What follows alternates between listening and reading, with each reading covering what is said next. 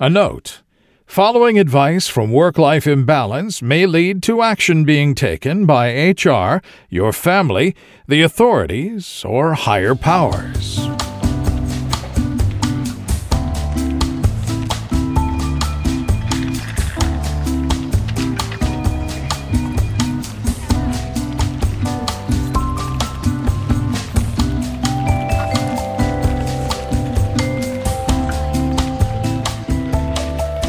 Welcome to Work Life Imbalance, an advice show focusing on workplace and lifestyle issues. Any resemblance to actual advice, living or dead, or actual wisdom is purely coincidental. I'm your monstrous manager, Frank Eastman. And I'm your lovable office companion, Derek Lewis. Today, we'll be discussing getting thrown under the bus in the deep dive before we answer an audience question and an issue from the internet. But first, time for the daily stand up. I cannot wait for what you have in store for me, Frank. I have a feeling deep down in my body that it'll be a good one. Well, I want to talk about a new limited edition beer that I want to try, but I don't think mm. I'm going to get the chance. Okay. Now, now, why will you not get the chance to try this beer, Frank? Because it's only available in Oregon Mm-hmm. and it's called The Last Blockbuster. Uh, is it made or sold in the last blockbuster in the United States? It is made for The Last Blockbuster in the United States. That is wonderful. Literally, there is a single blockbuster that remains. Uh, where is it at? Like, I, I, I know that there's only one, but I haven't necessarily. I couldn't be arsed to go look it up. It's in Bend, Oregon. Okay. and essentially the the blockbuster stores themselves in in that area they were owned by the franchisees okay. And so as the hmm. rest of the company shut down they didn't necessarily have to shut down. Now of course i i imagine there's Oh. no corporate that's making any new signage or anything for them but they they own uh. the blockbuster. Oh. and i guess being smart and or forward thinking they bought the building that the blockbuster was in Okay. apparently a while ago so they know they don't have to shut down the blockbuster because they don't have to pay rent Mm. So they don't pay rent. They don't pay, uh, I guess, franchising fees anymore because you know the franchising business is is closed. Uh, so I mean, are they pretty much just like regular operational costs? Is all they are on the hook for? it seems like it Huh. Now they charge like $30 a month to be a member so it has now become an elite blockbuster I thought for a second you were about to say they charge like thirty dollars per Blu-ray. Like I was about to shit my pants over that that number. I was ready. My my outrage was prepared. But no, thirty dollars a month. That's you know that's acceptable. Do they charge per video as well? They do. It's 99 cents a day. So, I mean, pretty much the same as your red box or whatever. But at Right. this point, they're mostly surviving on the fact that they've got a core, like, hardline group of of customers in town Right. and then uh tourists who are coming like there are now tourists coming to visit the last remaining blockbuster on earth Wow. Um, I mean, yeah, because the, if I was anywhere in the neighborhood, I think I'd probably swing by. Because you know, when I was growing up, you know, that was in the the time of VHS, and uh, you know, we had a VHS player, but you know, we didn't really have the money to buy like a shit ton of VHSs. So, you know, the trip to uh, it's funny the the local video store was called Mister Pooh's. Mister Really? Pooh's Video, P O O H, and like winnie the yeah, Winnie the. Uh, you know, I'm surprised he didn't get sued, but uh, maybe it, it originally was like Winnie Pooh Video, uh, and he had to change it to Mister Pooh to throw off the the licensing officials. But yeah, I mean, I remember going there, you know, every like Friday or Saturday, and honestly, my my most vivid memory is like walking through and looking at videos and saying, there's nothing fucking here. Like we're in a, a city of like a thousand people, and there is nothing nothing to rent that that isn't already taken. Um, like, whoa, God, what was that movie? Um, there was a big movie that came out in like '93. I, I do not remember what it was. Um, but essentially, they got one copy of it when it first released, and you know they had like a waiting list of like ten people. Uh, that once it came back, they'd, they'd call the next person. Um, so in order, uh, there there was no instant gratification whatsoever. Like you had to plan far in advance if you wanted to, to get that that video.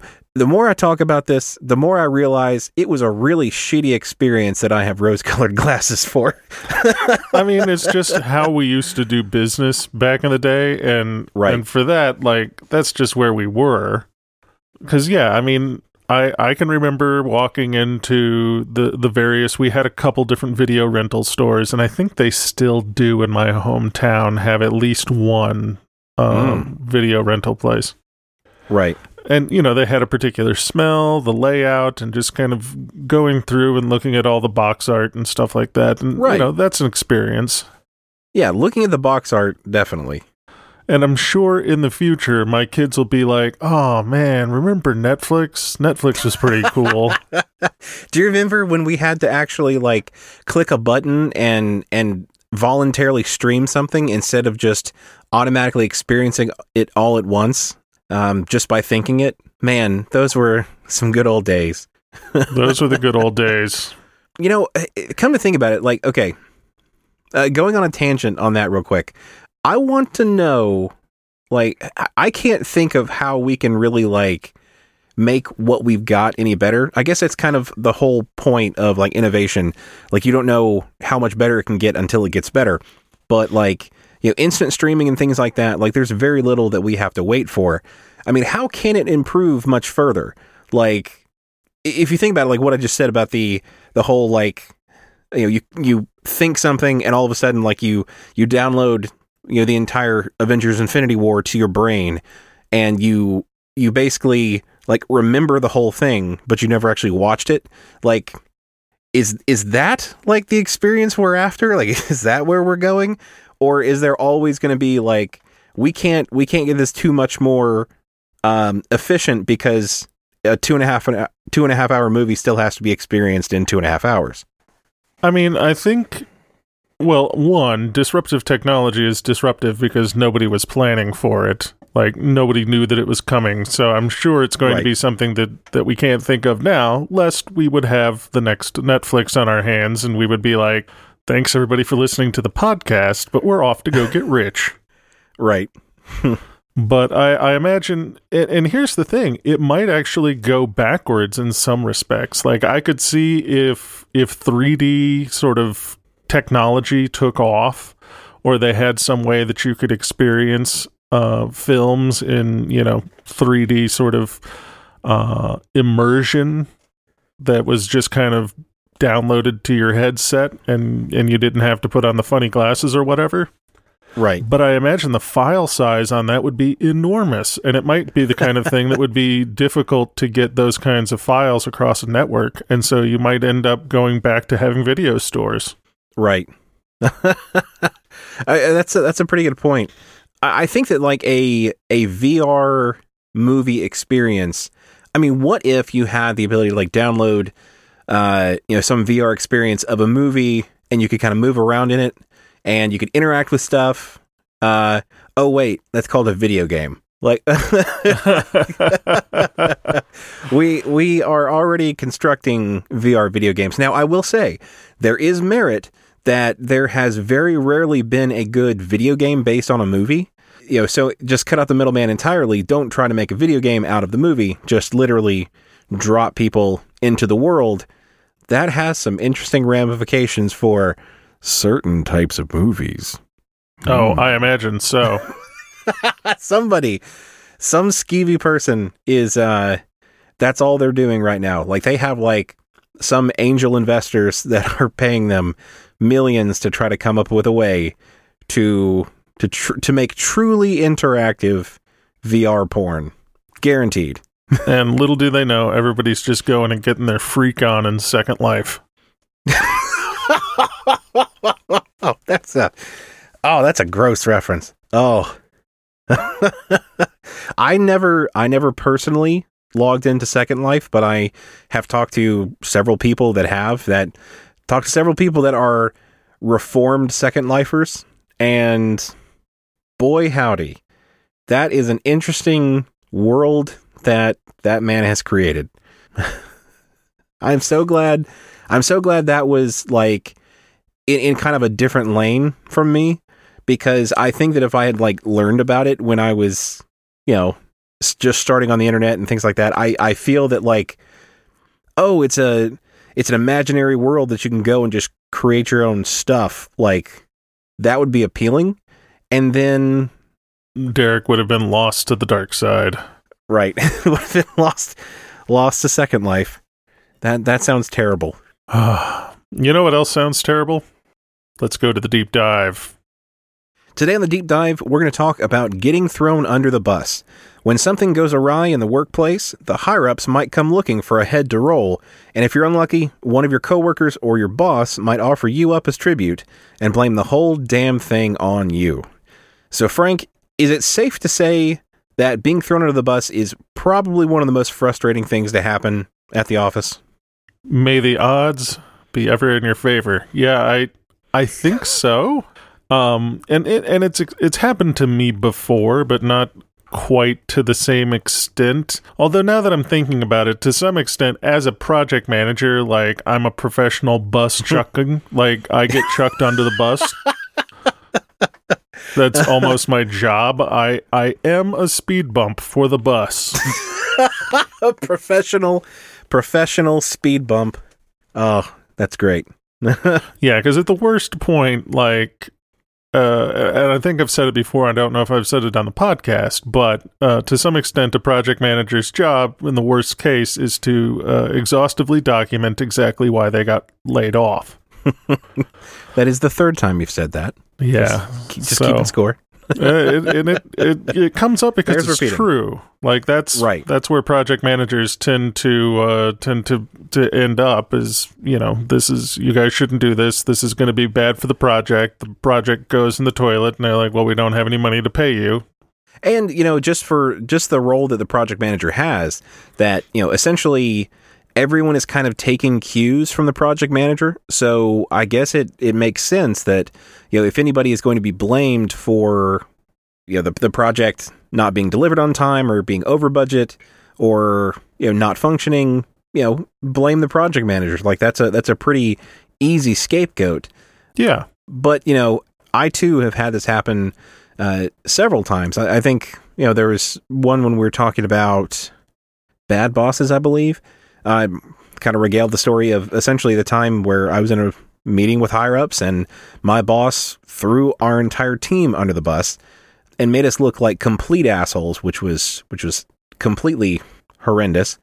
But since then, it has happened again and again. I think, with the except with the exception of maybe two places that I've worked at so far, out of the eight or nine workplaces that I've had, uh, I've been thrown under the bus like my my first job out of college, like the first one that I had, you know, I got hired on as a you know kind of a, a database specialist, um, you know, more or less for you know day to day transactional data and stuff. And so my whole job was to fix data problems. I mean, I had production access, and so as you expect to happen, I accidentally made a mistake one time. Um, and it was on a small table for a small client. So, you know, on the on the scale of things that I could have just like force deleted or you know force updated or dropped tables and shit like that. Like this is this was chump change compared to it. But you know, essentially one of the guys that I was working with, he he was in a meeting and somebody like I, I sent an email to the group saying, "Hey, you know, I accidentally deleted these." You know, just I, I wanted to get it kind of get out ahead of it as much as I could, and all of a sudden, like from probably 200 feet away, I heard stomping. And this motherfucker came through our office like a bull in a china shop. You know, I'd already like got one of the database engineers to to pull a backup and like we were restoring the database as we spoke like and we we would have lost like 5 minutes worth of data. So yeah, this guy comes charging through, and you know he wasn't my boss, like he was kind of one of our leaders, but he wasn't a boss. Um, and he starts like doing everything short of like throwing me around the office. And you know, my boss comes by, who was a really cool guy, and he starts pitching a fit to the boss, like basically, you know, obviously it was my fault, but going above and beyond to blame, you know, to blame all of the all of life's problems on me. And it, it was a tough situation to be in because I was in the wrong. I I made a mistake. You know, I claimed it as soon as it happened. Um, but he still did everything he could to to to see that I was thrown under the bus, like to make sure that the bus like rolled over me, stopped, backed up, and then rolled over me again.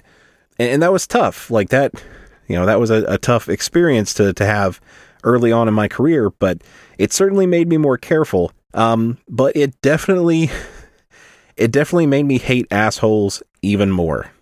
Oh yeah, no, I mean bus chuckers are the worst sort of coworker. Yeah, and and I I will say I tend to hold grudges for people who aren't helpful and and being unhelpful like the bus chucker is a is an extreme example thereof. Like not only are you not being helpful, but you're actively trying to destroy other people. Right, and, and that's that's part of my what I want to cover about the the question is that you know, obviously somebody else throwing you under the bus is like it, it feels bad. It's you know, it, it's kind of a slap in the face. But like as far as mechanically speaking, what as well mechanically from like a process perspective, like what is the the the bad part about throwing somebody under the bus? Like what does that represent that is so harmful to the process? Well, uh, I mean, f- from a process standpoint or from a team standpoint, very specifically, like the most important aspect that a team can have is trust. And so that erodes trust. And very often you'll you'll get a lot of this from uh, from uh, parts of the organization that don't have to work together uh, if they're if they're distant or if you know person A doesn't work in the same building as person B but they're working on the same project, then you'll then you'll find where people throw each other under the bus a lot because they don't have to see each other and they don't really consider the other person or their feelings because they don't have that human aspect. Like they like it's it's a lot easier to like say something shitty to somebody over the phone than it is to say it to them in person where you can actually see their face and their crestfallen ex- expression. It's also easier to make like horrible bathroom related humor with somebody that you can't see versus uh, you know if I were to say them in front of somebody and see their their face just fall their horrified expression as they slowly take off the headphones and mute the mic so that they can weep into their palms. See, that would have been that would have put such a damper on the bathroom spectacular if I had to see you weep openly uh, in person, and that's why we we record remotely, so that I can, so that we can make the comedy without having to worry about the huma- the humanity of the other person. We don't have to worry about the human cost in all of this. it was funny, Derek, but at what cost? At what cost? I, I never, never think about the cost. And you know, part of the thing that part of the thing that makes it so irritating um, to be thrown under the under the bus is that, like you said, like it erodes trust and all that. Um, but it also a, a, lot of times, you know, whenever somebody gets thrown under the bus, it also has this air of we're we're going to throw them under the bus instead of fixing the problem. Like we are going to point at somebody and blame somebody instead of possibly fixing something.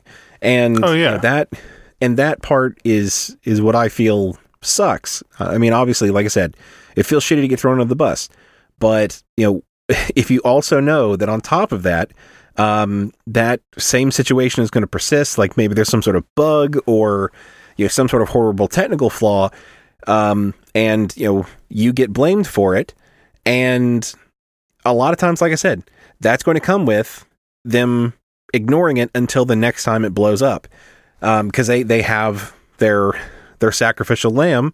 Somebody got blamed for it. Problem solved. Well, no. Problem not solved I mean, maybe somebody got fired, but unless that gets fixed, it's going to happen again. And it can go on for a long time. I mean, we've talked about, you know, often the most effective people in the office are the people not doing work necessarily, but who are talking about all the work they're doing to upper management.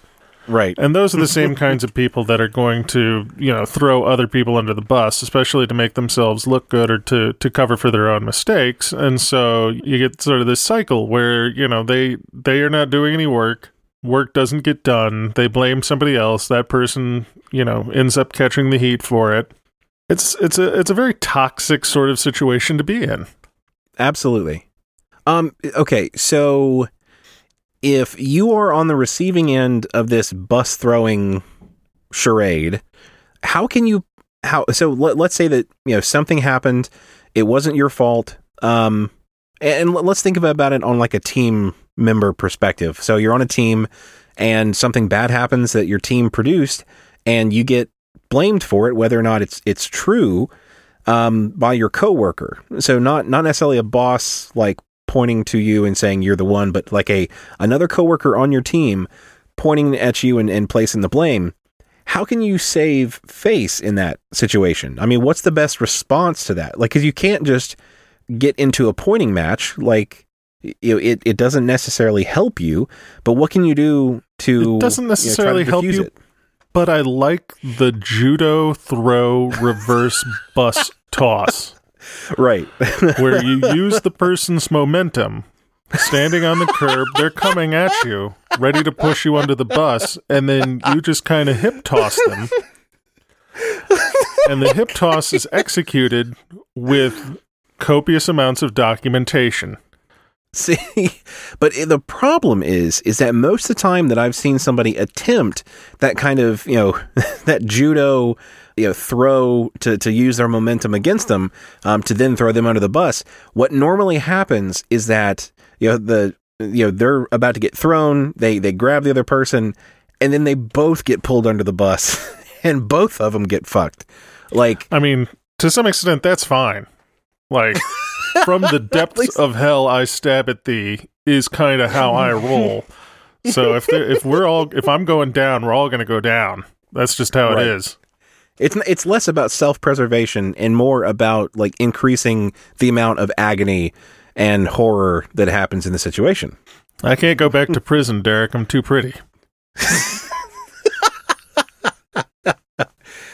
yeah, most of the times when I've seen this happen, uh, you know, it's been it's been typically like in meetings or when because there's there's a couple different ways. Like it, it can either be a direct like you're meeting with the boss and somebody who's in the same room as you says it was Derek's fault, or you know it's you know everybody's trying to fi- fix the problem and all of a sudden the boss comes to you and says, "Oh, somebody said it was your fault." So they can either do it directly or you know kind of do the end run and talk shit about you behind your back. Maybe if you have good rapport with your boss, like you can, um, and and you know, all this is is assuming that that whoever is getting the information about who's to blame is out of touch with what's going on. Because I mean, I remember, you know, back when I used to be a manager, if I had somebody coming to me screaming, saying, you know, okay, well, well, Tim, you know, fucked up the database, you know, it's all his fault, and I know that like Tim is like the best one we got. Like if if he fucked it up, that's that's one thing, but we're not just gonna like send him to the guillotine for for doing something bad shit happens. Like that it's it's just the nature of the beast. But like you will get a good sense of who's telling the truth. Like if if your worst employee comes yelling about something bad that your best employee did, you will probably take that with a grain of salt, to be honest. Well, then that's that's just an ineffective push from the bus stop. Like that happens sometimes. oh, so okay, there there's there's a couple of different ways that it can work out. Either the the a the bus throwing is successful, and you know they they walk up, grab the person, throw them right under the bus. You know, B you have the the judo uh, response of you know one person goes to throw and the other one just gr- grabs them and throws them under the bus. Um, then the third, uh, or or C as it were, is where somebody goes to throw somebody under the bus and they completely miss and end up under the bus themselves without any involvement whatsoever. Like, Oh yeah, no that that happens. That happens quite a bit, especially with incompetent people. But Mhm. I mean, a lot of the bus chucking that goes on happens to be sales guys. I'll be honest, right, and and like their entire thing, where they make their money, is being personable and getting people to trust them. right, And so it's it's especially difficult because they have the ability to to gin up a, a story that people are going to believe that you know Right. alleviates them from blame and then places that blame on someone else. right. But if they are found to to be in the wrong in that case, since their entire rapport is built on on trust relationships and they're found to be untrustworthy, then I mean they're basically completely fucked. So Well, it would be great if that were the case, Derek, but that's generally not the case. just doesn't regularly happen that way. No, I mean those those guys are usually Teflon. You can you can get them dead to rights, and they'll just slip right out of it because they're you know they're slick and they're good at talking to people. So, and that's why you have to document, document, document, and bring receipts. So as far as like getting thrown under the bus, when when the bus chucking happens, is it is it more heinous in your opinion to to to be thrown under the bus by your boss or to be thrown under the bus by somebody that's relatively on your level? I mean, getting getting chucked out there and and hung up to dry by someone who is your coworker is probably the worst. Like to some extent, you can you can expect it with sort of a supervisor or a boss. So if that boss is Right. catching heat, then he's just going to turn and have that you know shit flows downhill sort of thing, Right. and, and it's going to go downhill towards the next guy in line Right. and so it's usually it's a little bit more of a sting when it's the guy who's been sitting next to you you know and he's goofed up something and he's like you did it and sort of he's seeking to get you in trouble which is why it's such a it's such a pernicious thing as i said because it erodes trust on the team and really trust is one of the fundamental core uh, elements that are needed by a team in order for it to become a, a functional team Right. since the elevators in this office are unreliable at best, we'll just move on to an audience question. But don't worry, everybody. There will be more Indie Podcast Corner in the future. Because Derek just can't resist sounding like the berries and cream guy. Look, I'm not going to say that's the entire reason, but I'm not going to say it doesn't play some part in it. And I will say, maybe it's not always going to be the berries and cream guy. Uh, maybe the next time, Oh. maybe the next time the indie podcast corner comes around, uh, it'll be different and special. You have my interest. It will be back in, you know, occasionally in some form or another. But hit me with that question from the audience. All right, audience question. So, dude that I thought was gay on my team might not be gay, but I already awkwardly included him in the ain't no one here but us queers banter. Now I don't know how to subtly figure out if he said he needed more gay shirts and talked about pride because he is gay or because he's an ally. Sent in by Social Slip Up in Seattle. oh my god. Um this is wonderful. I'm at a little bit of a loss for words because this is like I mean any type of social interaction where I think I've got something figured out like fuck if, if let's say somebody likes likes Pepsi instead of Coke like if I understand that that person likes Pepsi like that's that's a piece that I can I can pull from later and uh, to then see them walking around uh, or to suspect them uh, to be a Coke drinker instead, uh, that would rock me to my core because the one thing that I knew about somebody was, you know, whether they were Pepsi or Coke. And that, um, it seems Now I have to know, Derek. Now I have to know. Which are you? See, the problem is, is that both Pepsi and Coke make bad products sometimes, and you, if we're if we're talking specifically the flagship product, you know, Coke versus Pepsi, I will probably say Coke. But if we're talking about the family of products, then I would say Pepsi because I love me some Diet Mountain Dew. Like that is my shit. Yeah, yeah. All right, legit. Legit. I'll allow it. Yeah.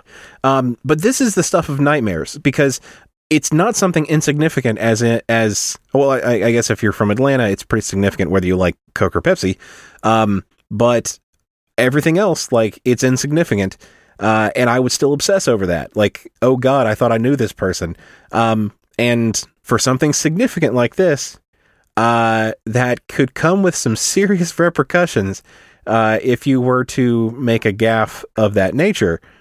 That is fucking terrifying. I mean, it's terrifying, but but in this instance, he was looking for gay shirts, which I there's not a lot of context here, so I don't. I'm imagining it was like, where can I find more shirts like that had some sort of pride thing on them, Right. To, to be, Like, you know, had been produced for Pride? and stuff. as Right. opposed to either happy shirts, where we've really, really sort of mischaracterized the situation that he was looking for gay shirts and he just wanted Right. some happy, bright, and colorful shirts. Sure. other than that, I don't like. I can't think of any specifically gay shirts, so I'm I'm No. hoping it's a pride shirt. Yeah.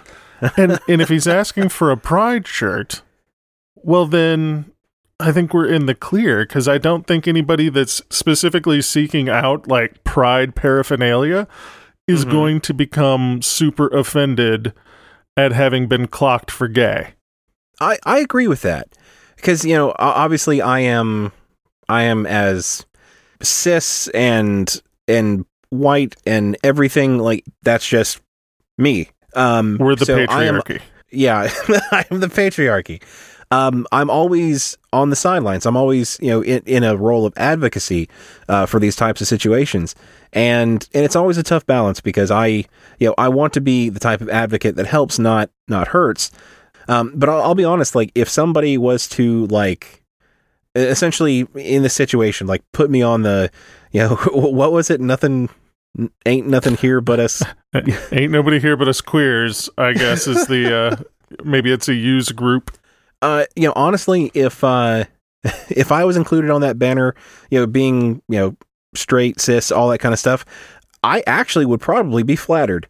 Uh, but most of the the gay males that I know, their fashion is on point. Their you know their body routines are on point. Their hygiene is on point.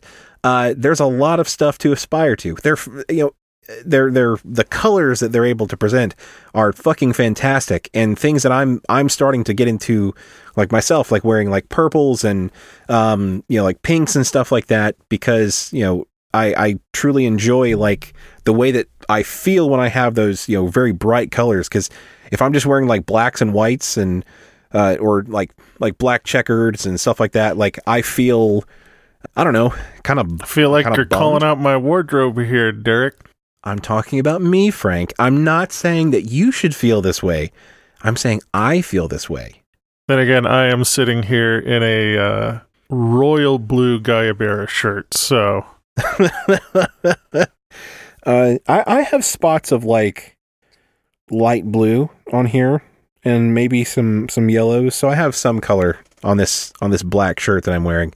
But to to, to be honest, like I think I would be flattered uh, to be included, and I, I know that's probably not the same for everybody. I th- I think there are some people that are very um, their identity is very tightly knit into their straightness. And you know, I think some people would probably f- come fucking unglued if uh, if that was the case. But I feel that if this is a workplace where like that type of banner would be, uh, you know, would be cool, I think, I think you're right. I think there probably is not a whole lot of problem for being being mistaken one way or the other. now if this is some sort of internal use group, I think you can, without saying anything, say something, which is just like, "Hey, do you want to? Is do you still want to be part of this group? Are you cool with that?" And that doesn't necessarily say anything other than you're, you know, reaffirming consent for them to be part of your, uh, I'm guessing, really gay memes list serve or chat room. We've got a Slack channel that it's just nothing but memes. Okay, so I I think I actually I might have a solution for this, and I'm I'm gonna, I'm gonna go out on a limb and saying that this actually might be something that could work. Uh, so essentially, for this to be you know uh, the, they for people to be a part of a celebration, there are multiple levels of you know money that they have to pitch in. So if they are just kind of like an outsider advocate, they can pitch in, you know, to, to be a part of it, they have to pitch in a dollar. But to get onto the banner, you know, they got to put in a little bit extra. So let's say it's $5 to get your name on the banner just because it'll cost maybe some extra to get created. And then you walk up to this person and say, "Hey, uh, you know, we're we're collecting the the funds for the event. Uh, can I get your funds from you?" And so if they pay you a dollar, you know they're an advocate, not not a member. But if they pay you five dollars, then you know that they're a member and that they want to be on that banner. That works. I like that. That's a really good plan. I guess it beats out funny, my secondary plan, which was just to be like, "Hey, this is awkward, but are you gay?" Right. I, I think that is I think that is honestly the proper way to, to handle this. But at the same time, like it does seem like it's crossing, you know, it's crossing a boundary because like they're you can't just ask people can't just ask people if they're gay, Frank. Like that doesn't there are just some things you can't ask people whether or not they are.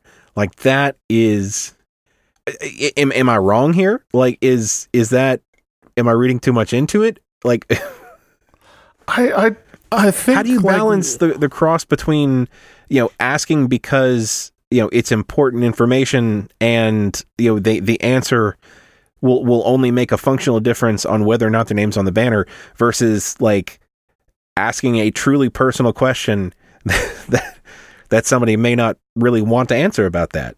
I mean, I think if they're if they're asking to put in an extra order of gay shirt,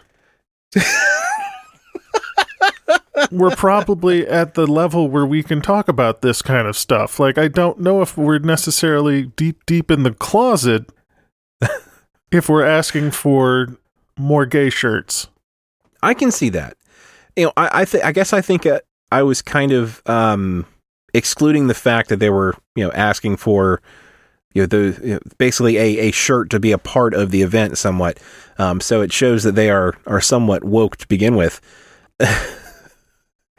yeah, And here's the thing, it's almost it's almost an imperative that you say this and ask this person because if they're going to get offended by it, then they're probably getting the shirts to make sure that they're not on the street. They're trying to take the shirts off the street because they're an inside man. At that point, you know, you're uncovering the mole.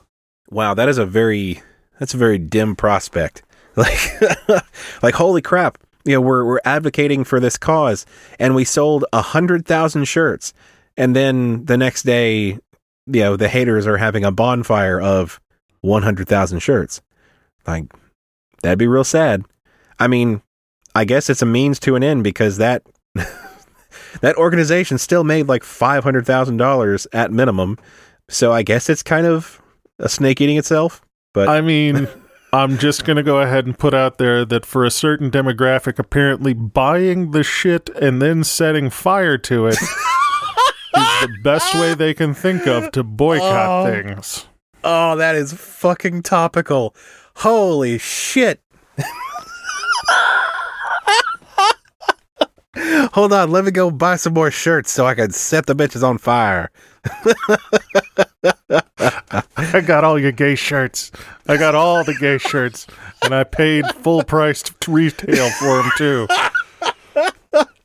I paid extra even for the for the extra large sizes. Ha ha! I added a dollar to the NAACP, but by God, I got all your gay shirts. Oh my god.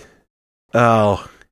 Yeah, some people not necessarily the brightest bulbs in the box. God damn it. Want to get to an issue from the internet, Derek? Let's do it. I need to come up with a better better transitional phrase than let's do that or yes. I feel they're getting a little stale. I mean, it's functional It's functional. Um and a little more we can do believable better. than if you were like, "Fuck yeah." very like, rarely Derek, Yeah. settle it down. It's just a podcast, man. very rarely have I ever been excited to get to anything uh, that came from the internet, to be honest. So, okay, this issue from the internet. Uh, I'm not reading that fucking name. Uh, that is gibberish, and this person should be fucking ashamed. Um, From gonna- gibberish. All right. no, I'm calling them Glen, Hilda. That sounds like a good name. Glenhilda. So Glenhilda asks, Is my boss asking too much? My boss is a single dad of a six year old boy, and I. I sorry, the way that, that that reads, like, my boss is only a single dad. Like, well, I hope, like, what what's the alternative? Being a double dad? He is, he is two dads He's two dads. standing on top of each other in a trench coat. See, well, well, there's your fucking problem. My boss is a single dad of a six year old boy, and he regularly regularly leaves him at the shop for me to babysit. The first time he did this, he just dropped the boy here and ran out the door. he did he didn't actually ask me if it was okay to look after the boy until the third time he left him here. Now, I feel like it's too late to say no. When the boy's here, he occupies the only chair in the shop, leaving me to stand for my 13 hour shifts. God damn. And he watches Netflix on the iPad. We use Apple Square, so the iPad is our till. Jesus oh Christ. my god. What? Whenever I need to make a transaction, I have to wrestle the the iPad away from him, and he kicks me and screams until I give it back to him. Uh, the boy will also slap my butt, which I find very annoying. Uh, the only time the boy will get up is when we are suddenly very busy and the parking lot is full of people in cars. He will run out without notice and run into the parking lot. God damn it. I'm busy with customers, so I can't watch him, but I also don't trust the patrons here. And what if someone snatches him? Is my boss asking too much? He doesn't pay me extra for all this, and it's not in my job description. I just feel that I can't say no because of power differences that exist between boss and minimum wage employees. We aren't peers. I'm also not very good with kids. I don't think that part need to be said. Like, I It think doesn't matter whether or not you're good with kids at this point. you're, you're right. I, I don't think it matters whether or not you're good at kids. Like this is clearly um, taking advantage of somebody. Yeah, I think God. legally speaking, the term is some old bullshit. I didn't know we are going to get so technical on this on this podcast, Frank. Indeed, I, I hate to have to to you know haul out about the my legalese? my ten cent words, but there we are. No, the but what immediately comes to mind is whenever the boss comes to drop the kid off and leave, you just say, "Cool, I'm glad that you're having me relieved." And my shift is over, and the new dude's shift starts. And you just pin a little name tag Holy to him. And he, I mean, he's already sitting on the chair, fuck. and he's already got the iPad. He's already got the he iPad, so he's he can ready. bring everything up. Holy shit! I mean, it seems like little man is ready to work. All he needs is an apron. That is fucking amazing. Get that dude Oh. a uniform. Oh god. Uh, I mean, he's not very good at upcharging, but my god, people just love him. So he's he's employee of the month now. Especially when he starts screaming, slapping people on the ass, and running into the parking lot. See, I mean, you know, there's some establishments that you go in uh, just to be mistreated. So I think that this is this is part of their shtick now. it's, it's a new movie because you have like Boss Baby. Um, now you have like Menial worker toddler. I don't. there we go. I was com- I was trying to pull something, but menial worker toddler. God, that is amazing. No, but like uh, the the thing that like really jumped out to me the first time was that like the the first time he did this, he just dropped the boy there and ran out the fucking door. Like that is in my opinion like first and foremost that that proves that he knew that what he was doing he shouldn't have been doing. Like he knows Yeah, that's unless- the kind of move that you pull when you know that what you're doing is some old bullshit. Right. Um, I mean, unless like he came back with like an explanation of like, you know, oh shit, I, I, I didn't, I didn't have time to explain. I had to go do something. Um, like, I don't know, I had to, to go to the hospital or something. Um, I had to resuscitate somebody in the parking lot. Like, if there was an excuse, then maybe, I, mean, it's not excusable, but at least then maybe it, it wouldn't out and out prove that he knew what he was doing. Uh, you know, and by knowing, I mean knowing that he was taking advantage of somebody. Um, but this is like the shittiest thing. Uh, not okay, not the shittiest thing. It is a shitty thing to do. Um, and I cannot imagine if in my retail days, if somebody had fucking done this to me. Um, because a, we've already got a problem because I, I am not good with kids. Like in my family, we didn't have a whole lot of young children, so I don't know how to act around kids. Like they're they're they're weird. Like they're just like they are they're little creatures that do weird shit and I I can't read them. I I don't know what they're going to do.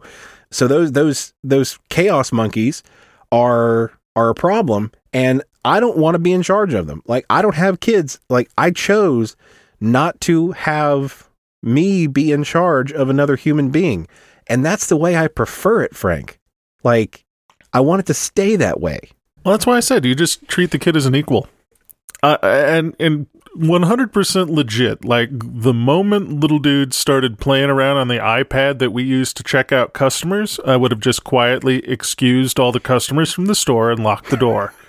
Uh and been like, when the boss came back all upset, be like, sorry, man, was impossible to do business because there's some little kid on the iPad.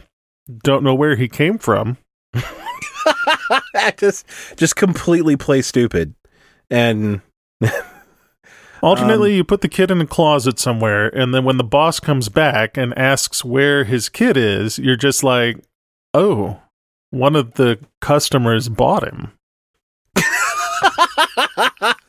were we were we not supposed to sell the kid? I mean, you left him in here with all the merchandise, so I assumed that you meant for him to be sold. He didn't work here. He wasn't buying anything, so we just figured he was Oh, oh had my a little God. tiny price tag and everything. oh man, this is bringing on this is bringing out a lot more funny scenarios than I intended. I didn't expect you to hit two home runs in once or in in one bit. Like Oh god. But no, okay, so obviously we have the uh we we have three responses to this so far. Uh we've got the treat him as a fellow employee or as your the person that is relieving you, um, which is a, a fucking funny move to pull. There is the locking the door until you know the boss comes back because he pulled a bullshit move. So you're going to act in kind um, and and shut the place down. Or three, act like he was he was sold to the highest bidder. Um, what other recourse can this person have other than obviously like you know reporting him to his supervisor or you know just out and out saying quit your bullshit. What other funny things? Can we get a hat trick for for funny things to do to get this fucker back? I'm not going to be responsible for this. Like i i don't have the creativity tonight to come up with a funny response. Uh can you get three in a row Well, now you're putting me on the spot, Derek. if I had some Jeopardy music and we wouldn't get sued for using it, I would uh I would play it for you. I could I could hum a few bars. if that would help you think.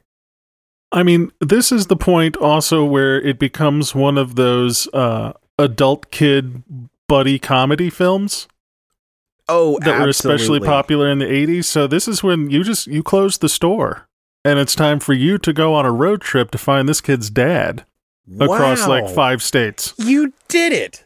Holy shit! Uh, th- maybe that wasn't necessarily a response to this, but like I think I think you have solved it because I believe uh, this is a setup for a late '80s, early '90s kid cop movie. Wow, they're they're rebooting the series, and this person didn't even realize, and they're missing an opportunity. Like this could be a, a summer blockbuster. Come on, Ryan. We're going to find your dad. Well, I know where he is. He's he's just at the strip club. It's like then then Ryan, we're going to the strip club. oh God. Uh, that will be the last sentence you say before you are thrown in handcuffs and you are sent to prison for your horrible crimes. I mean, you were just returning the kid at that point. Like, and and honestly, I think, yeah, like I'm gonna take the kid to wherever the dad is, and I'm gonna show up, and I'm gonna like hand over the kid, and then slowly take off my apron and paper hat oh, because this is, you know, that's definitely the uniform that you're wearing here. Some sort of apron, some sort of little paper hat. To to what end are you taking them off? I'm gonna neatly fold them, and then I'm gonna turn them in like my badge. Oh, I thought like, you meant you were going to to join the stripping by taking off your your hat and your apron, then your shirt, then then your pants, then your undershirt, and get in on the side. I was always meant to dance, Derek.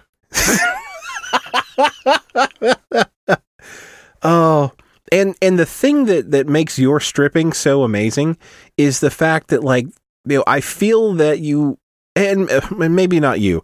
Um, the the thing that would make my stripping so enticing is that I have so many fucking layers on that you know with with you know the strippers that are dancing nowadays, you know they don't really have clothes on to begin with. Like it's like one you know one pair of tearaway pants and they're just like butt ass naked. No, mine will be a journey. Like we're we're going to have to remove. You you can't count Derek's the layers dance I've of got the on. seven veils is the dance of the seven hoodies. right. oh, it will um it will take the better part of an hour and there will be no time lost. Like it is it is all there's no sexy dancing. It is literally all removing garments. That's how many garments I have on. and in the, and at the end, like everybody pays for an hour, and at the end if I happen to not get to the bottom layer, you just get you just don't get to see skin. Like that's the risk you take. That's it. That's legit.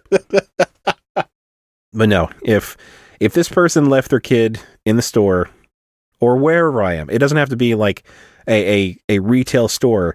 Um, shit, Frank, if you pulled this on me now, um, and you just left your kids, I I enjoy your your kids. Like your kids are cool, but if you left your kids at the office and I was the only one around, and you just pieced the fuck out, I'd have a couple words for you when you got back. Um, Oh yeah. I mean, if I if I didn't have a very good excuse, it would be one like what the fuck. But two, anytime like I have brought the kids to the office before, right. uh, like when unexpectedly childcare falls through or something like that, I've had to bring kids to an office, but it isn't a retail shop with one fucking working point of sale terminal that the kid then Right. takes over with, you know, to use to watch Netflix. or play Fortnite. exactly. He's playing Fortnite on the cash register, essentially. it's like it's like Johnny, I've got to ring this this up. Like this person's buying a fucking iPhone. It's like, no, there's only five left, and I want to be the winner. I'm sorry, ma'am. You're gonna have to hold on for a minute. We we got away from him to finish this round of Fortnite. That's see, but you know the, the the difference. You know another difference with like your situation is that your kids are well fucking behaved. Like if Oh, if your kids like started like uh I don't know, fucking like using sharpies on the monitors and shit like that, like like that would be problematic. But like, you know, they they are well behaved. So I wouldn't expect them to just run completely fucking amok and and actually like truly interrupt you know the workflow. Run And- into and would ex- traffic, as this kid apparently does. Oh my god. Running out into the fucking parking lot when it is the most full. Like that's what I thought was interesting is that like it when it when it's when there's nobody in there like he's not just going to you know make a break for the parking lot. Like he waits until it is at maximum danger and and like I guess it's because maybe like there's so many people in there they're so distracted that you know he knows he can he can make a break for it. It- He's trying to make a break for it, and then I'm coming around and I'm realizing that this guy isn't leaving his six year old kid there. Uh-huh. We've just mistakenly kidnapped Peter Dinklage. See, uh, uh, I, I would assume that the boss was the one that kidnapped him. Is that what we're implying? Well, yeah. So the so the boss accidentally kidnapped Peter Dinklage, and he is trying to use the iPad uh, to to signal somebody uh, To you know, summon help. Email, yeah, email his guards or you know his agent, um, and you keep ripping it away from him, and then he tries to make a break for it to go get help, and you know you just pull his ass back in. it all lines up. Oh my god. Frank, do you understand that this is the second time in a row? Uh, last week you had the whole Bueller situation. This week, I think you have correctly guessed that it's that they're actually kidnapping Peter Dinklage. You are you are on fire with seeing through to the true root of these questions. This is fantastic. That's what I do, Derek. You are you are a true problem solver. And it was it was reading between the lines and understanding that it was the eternally youthful good looks of veteran actor Peter Dinklage that was actually what was going on here. Now I want this to happen to me. I, I want somebody to bring me Peter Dinklage, please. Oh, don't say that, Derek. Well, he's so cool. Like, I want to talk to him. Like, could you fucking imagine if we had Peter Dinklage on this fucking podcast, Frank? The internet would fucking explode. Like, that would be amazing. I, our Don't say it podcast wouldn't be awesome. Our podcast is not set up for this, Derek. We don't have the infrastructure. The podcast would implode. It would become a singularity and it would be a black hole that sucks in everything. but I want it to happen. That that's the thing. Is that like I know that the theory is that that's what would happen, but like we don't know. Like if we had Peter Dinklage on the podcast, maybe, maybe he would. Don't don't try to touch the sun, Derek. Don't fly too high. Just call me Icarus, baby. I'm flying for Peter Dinklage.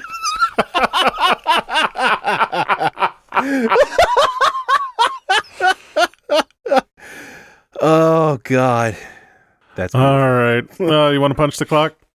yeah. Let's punch the clock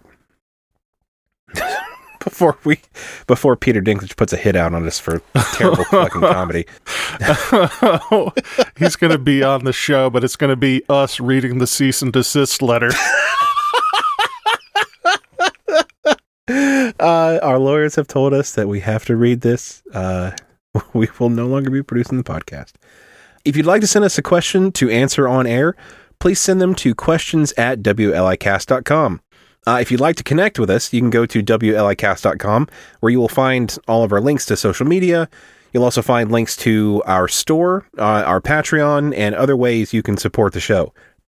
And there is nothing better for growing our audience than word of mouth, and that means that if you like the show, share us with people you know. Tell a friend, tell an enemy, tell a frenemy, and get them to listen. This has been the Work Life Imbalance Podcast. I'm Frank Eastman. I'm Derek Lewis.